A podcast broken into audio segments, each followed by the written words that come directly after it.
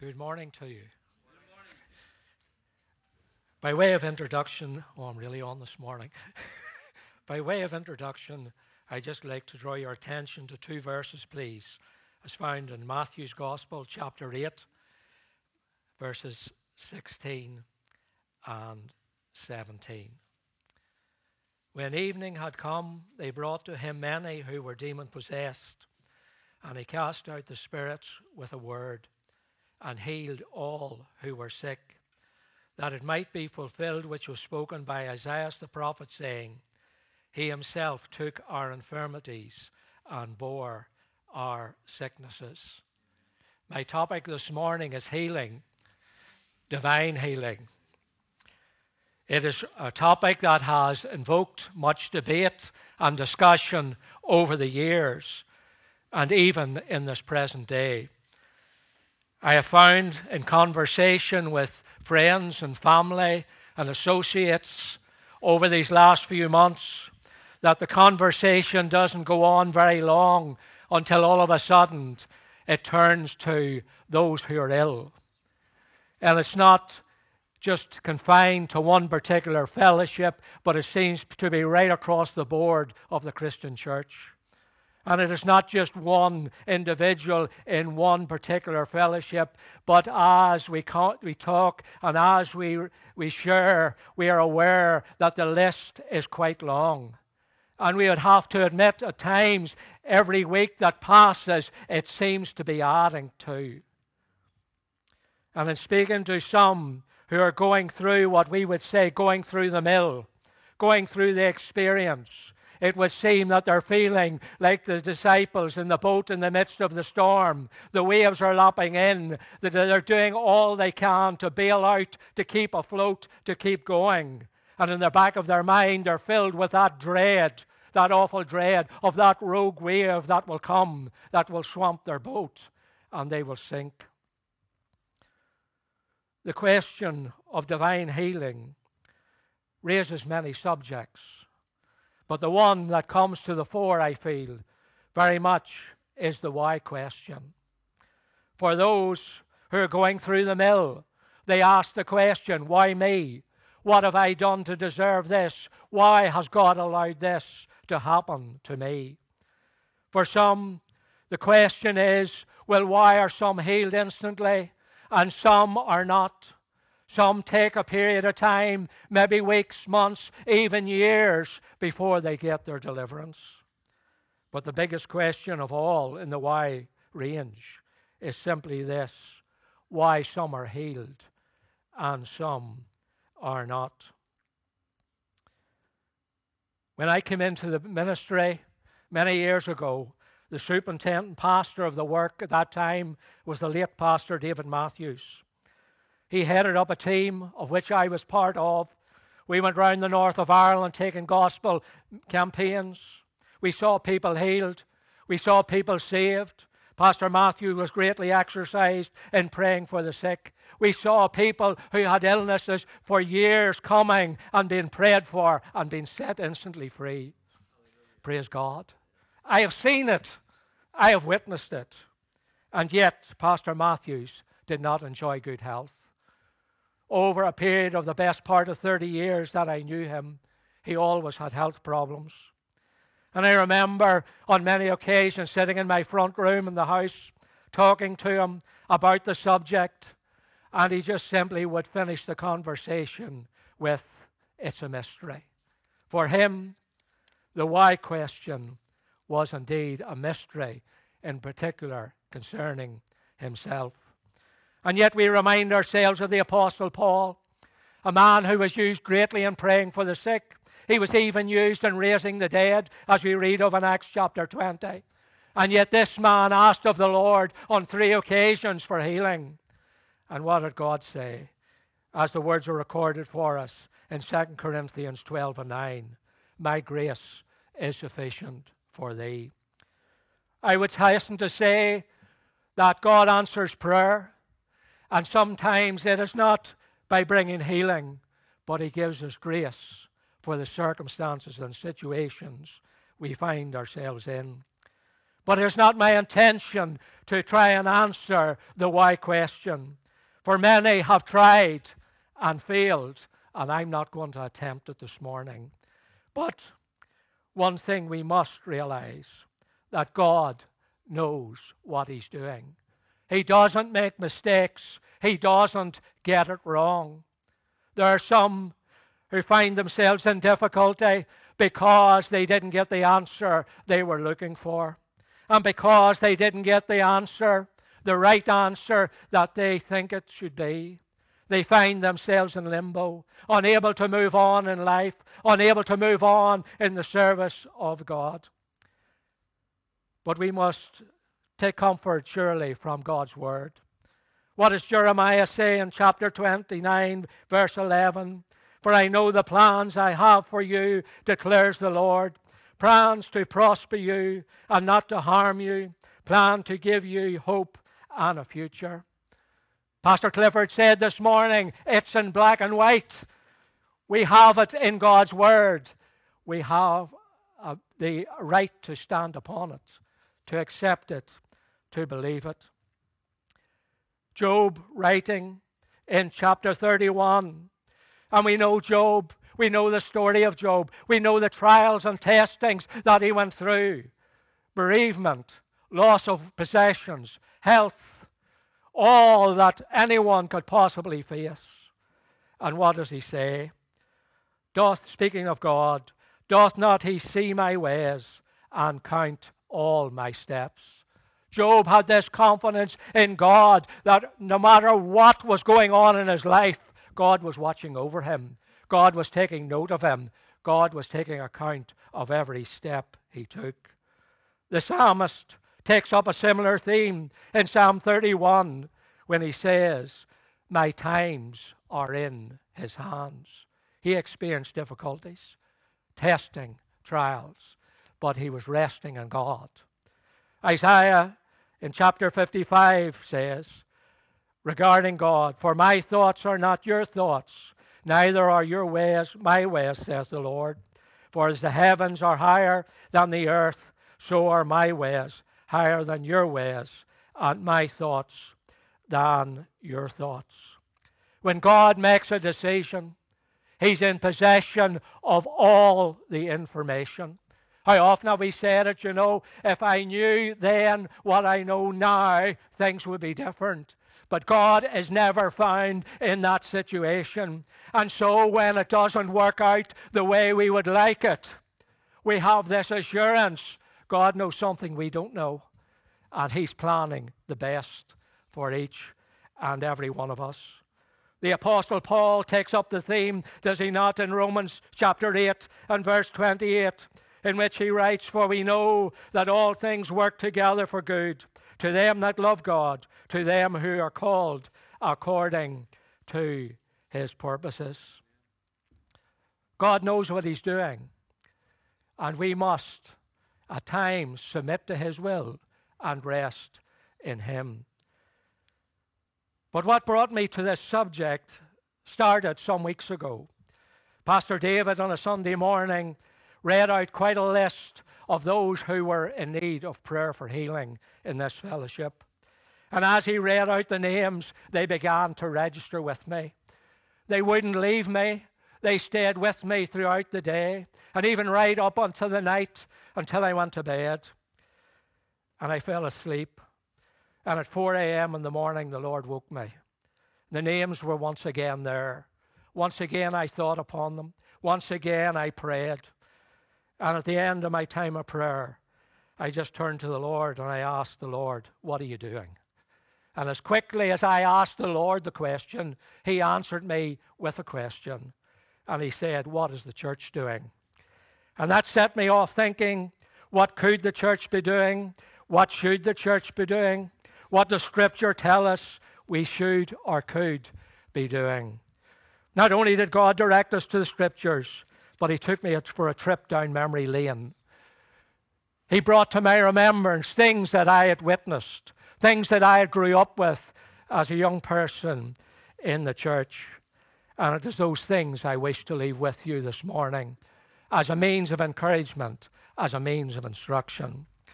And the first thing he brought before me was simply this persistence got the desired result. I just want to read a few verses in Luke chapter 11, and for the sake of time, we'll just read from verse 5. And he said to them, Which of you shall have a friend, and go to him at midnight and say to him, Friend, lend me three loaves? For a friend of mine has come to me on his journey, and I have nothing to set before him. And he will answer from within and say, Do not trouble me. The door is now shut, and my children are with me in bed. I cannot rise and give to you. I say to you, though he will not rise and give to him because he is his friend, yet because of his persistence, he will rise and give him as many as he needs. Jesus, in the opening verses of this chapter, is found in prayer.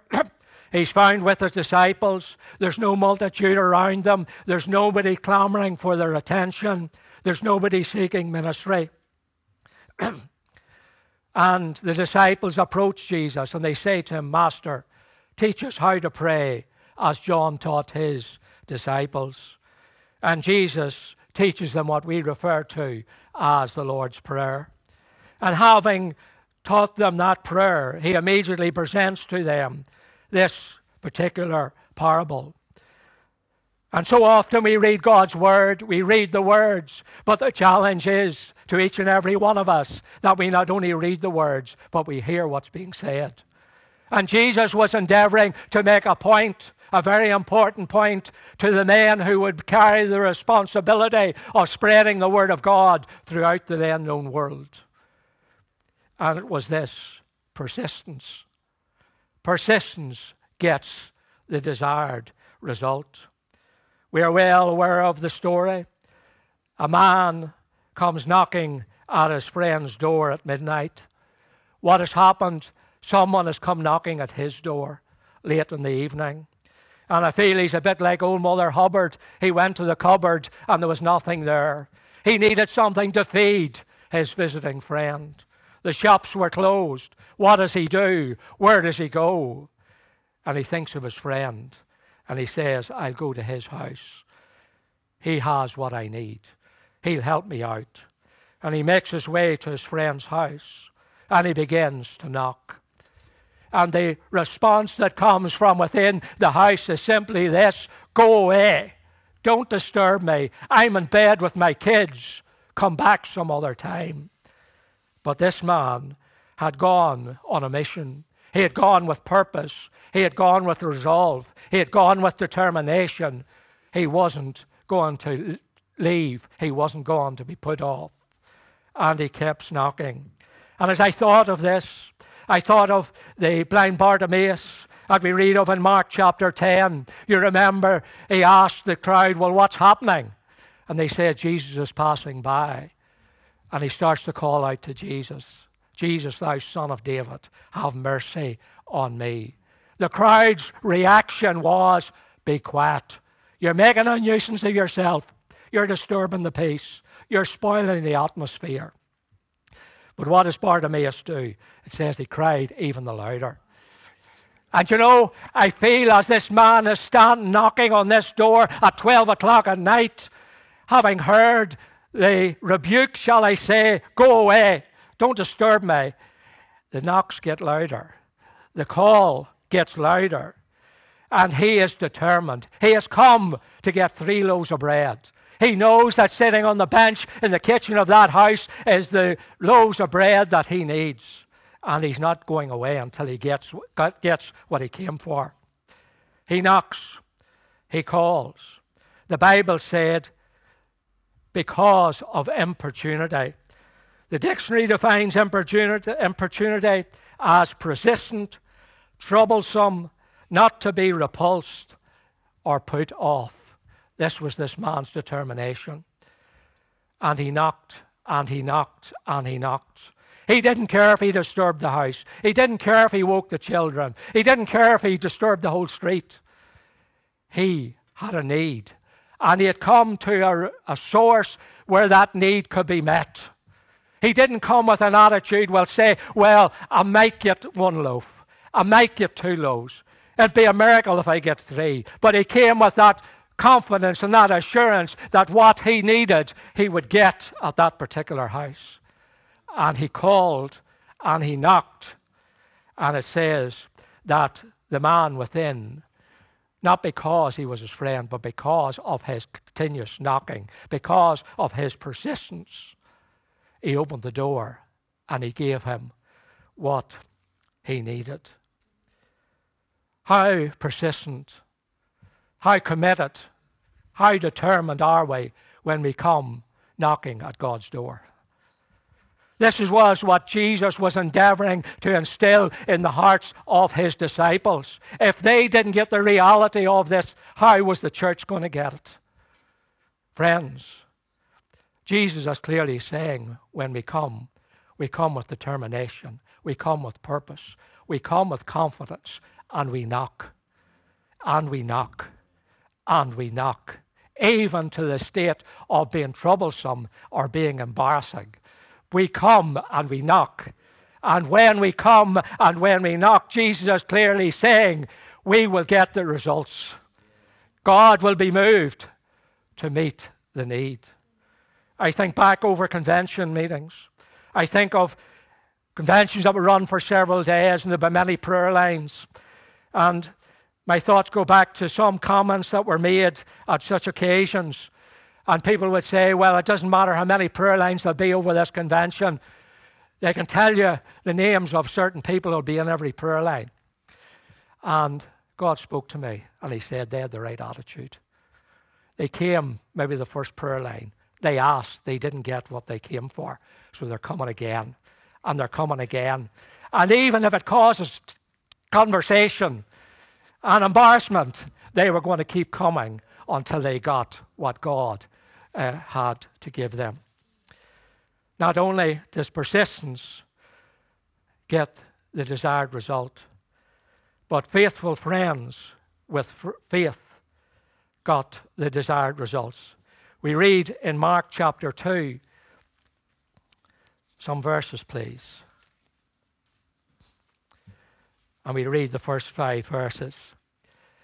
And again he entered Capernaum after some days, and it was heard that he was in the house. And immediately many gathered together, so that there was no room, longer room to receive them, not even near the door. And he preached the word. Then they came to him, bringing a man sick of palsy. I've lost my place. By four. And when they could not come near him because of the crowd, they uncovered the roof where he was. So when they had broken through, they let down the bed on which the sick of the palsy was lying. When Jesus saw their faith, he said to the sick of the palsy, Son, your sins are forgiven you. And then, verse 11, I say to you, arise, take up your bed, and go to your house. Immediately he arose, took up the bed, and went out in the presence of them all, so that all were amazed and glorified God, saying, We never saw anything like this.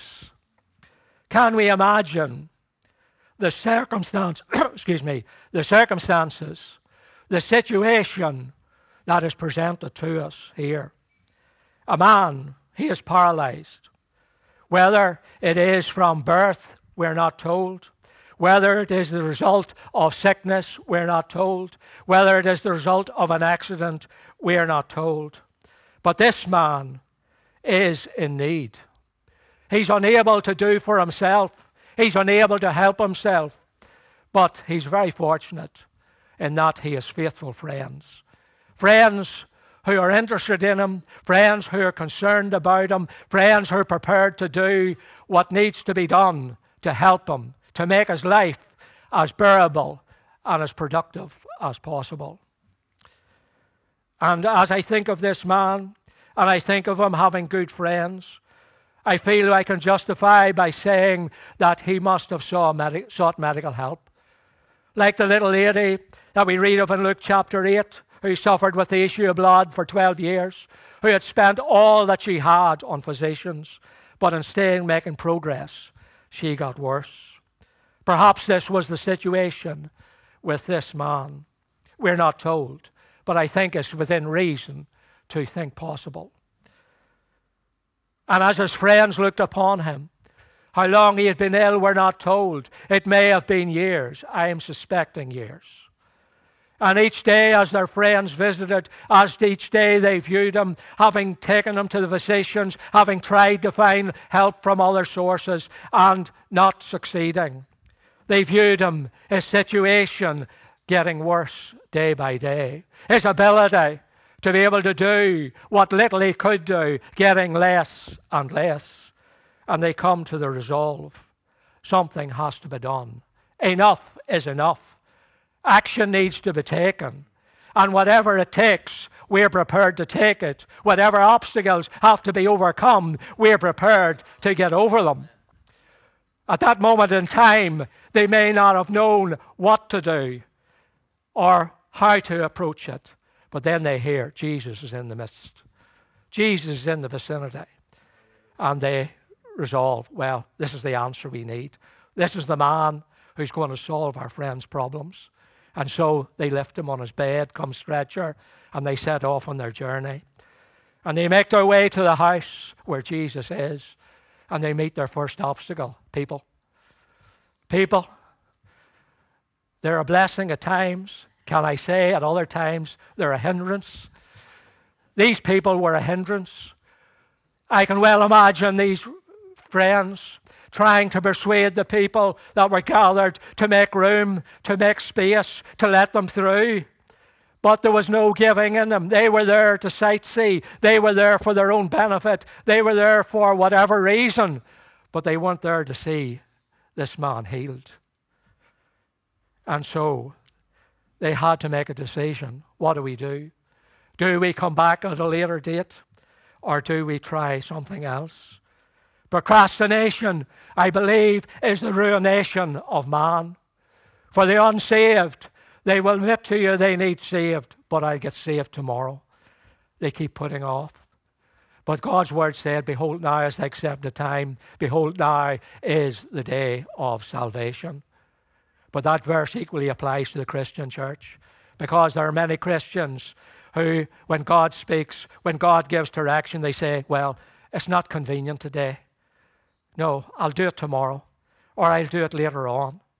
But God says, when God prompts, when God says to you to do it today, He means you to do it today. He says today is the day for that particular task.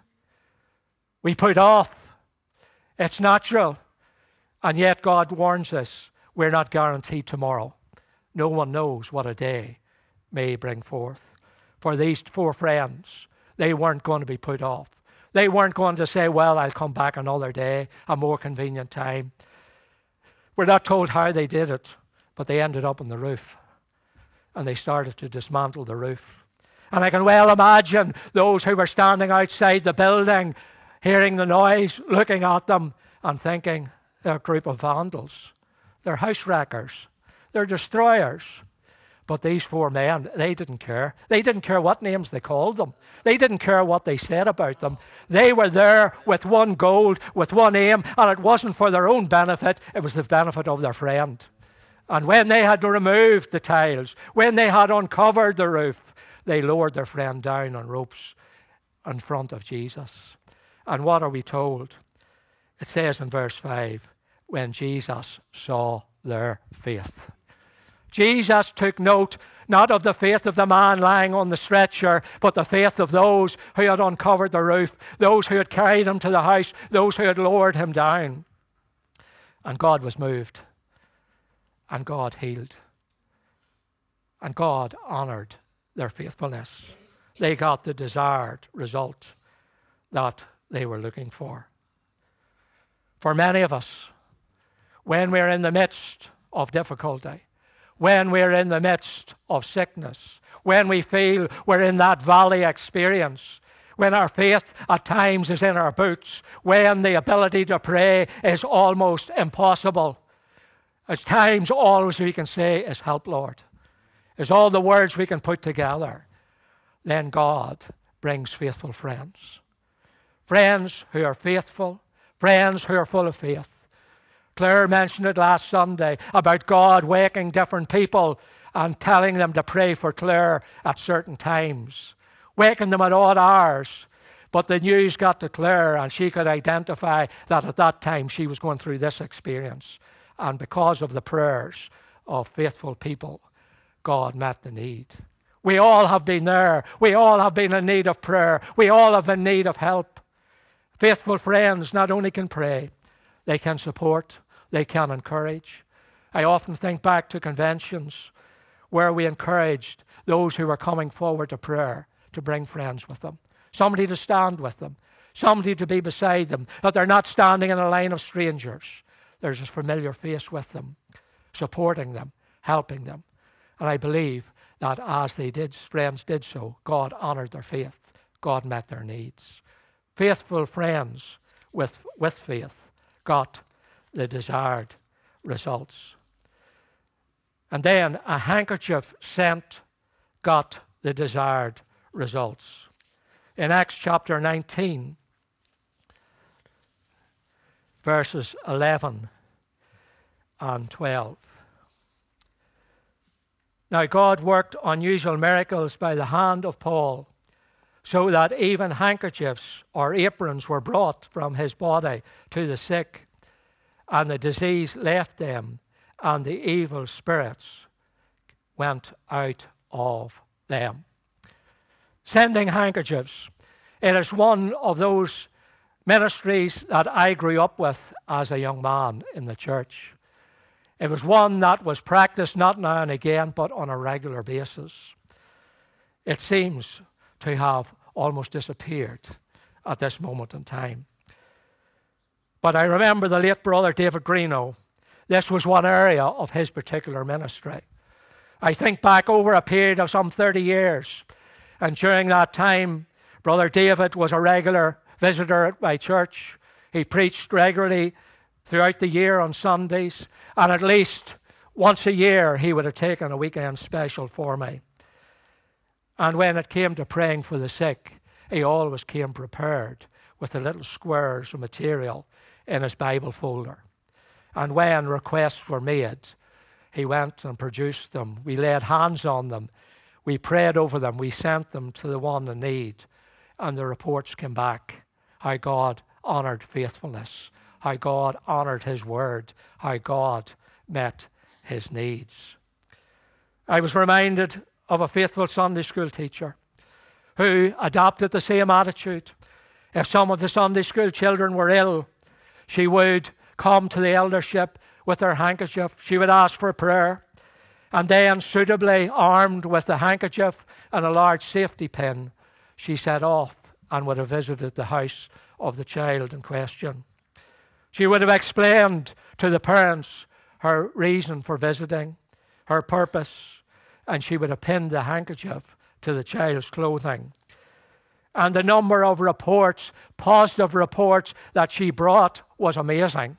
How God even touched the little children, how He healed them, how He raised them up. And the testimony that that brought even into a house where parents were non believers was amazing. But also, God reminded me of one occasion I was leading a church service, not my own church. The leading was of the Spirit was to pray for the sick and to pray over handkerchiefs. And I hadn't come prepared. I had two hankies in my pocket, and one of them wasn't too clean. So I was in a bit of a predicament. And I said to the deacon at the back of the hall if he would bring me some serviettes from the kitchen. And we used the serviettes. People responded. A grandmother came forward for prayer for her granddaughter who was anorexic. And such was her illness, she wasn't able to attend school or anything else. Others came forth for other members of their families. We prayed there were only serviettes, but we prayed over them. We sent them. And the deaconess from the church, she kept me informed over the following couple of weeks of the positive results that came about. God honored the prayers and faithfulness of his people and of his word. Handkerchiefs sent got the desired result. But also, faithful prayer got the desired result. For we read in James 5, verses 14 and 15 Is anyone among you sick? Let him call for the elders of the church and let them pray over him, anointing him with oil in the name of the Lord. And the prayer of faith will save the sick, and the Lord will raise him up. And if he has committed sin, he will be forgiven.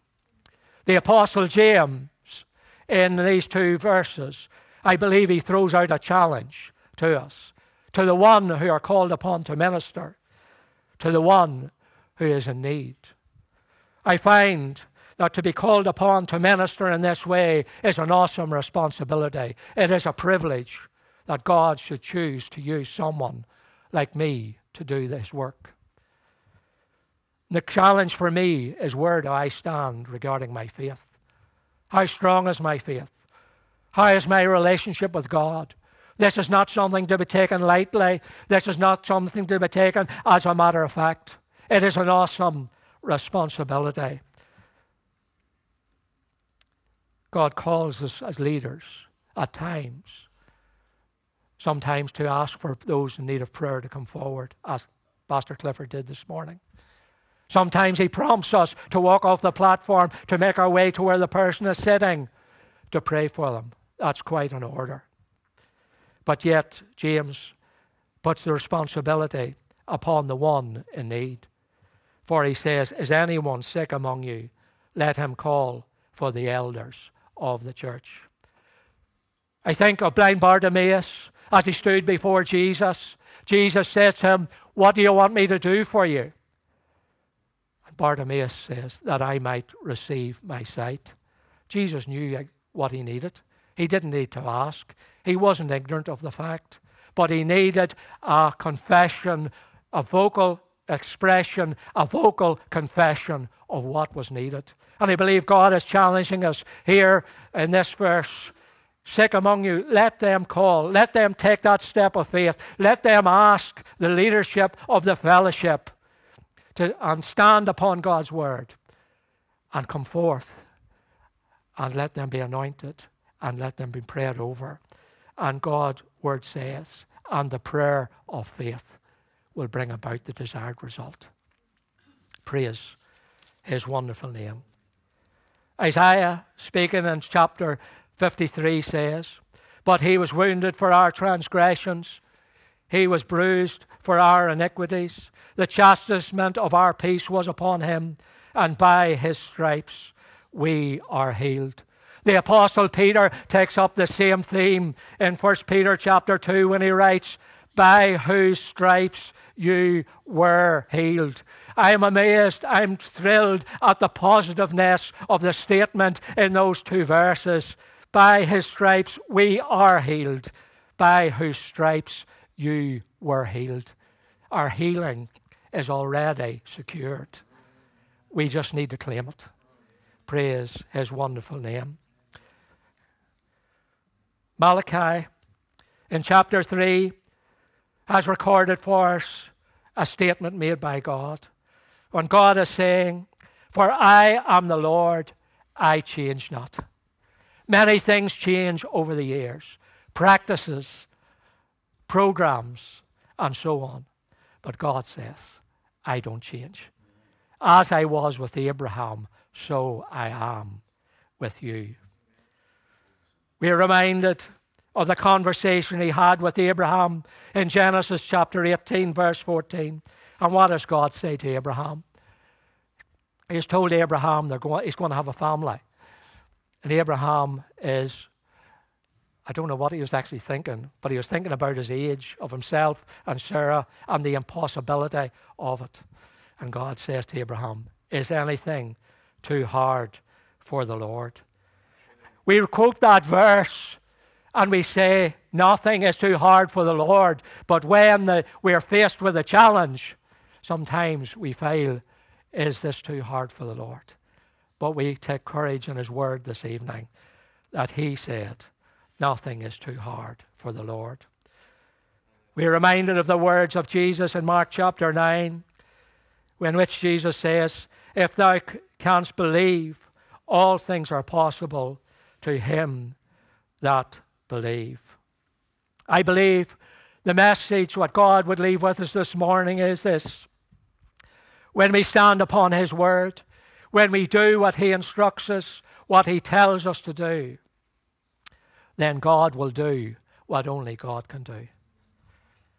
God directed my thoughts to Jacob. We're familiar with that particular scene when Jacob is wrestling with the Lord. He has wrestled all night with the Lord. He has struggled all night with the Lord. And the Lord says, Let me go. And Jacob says, No, I'll not let you go until you bless me. He had the right attitude, he had the right determination. No matter what else, he was going to hold on to God until the Lord blessed him. And you know, I believe God wants to save. I believe God wants to heal.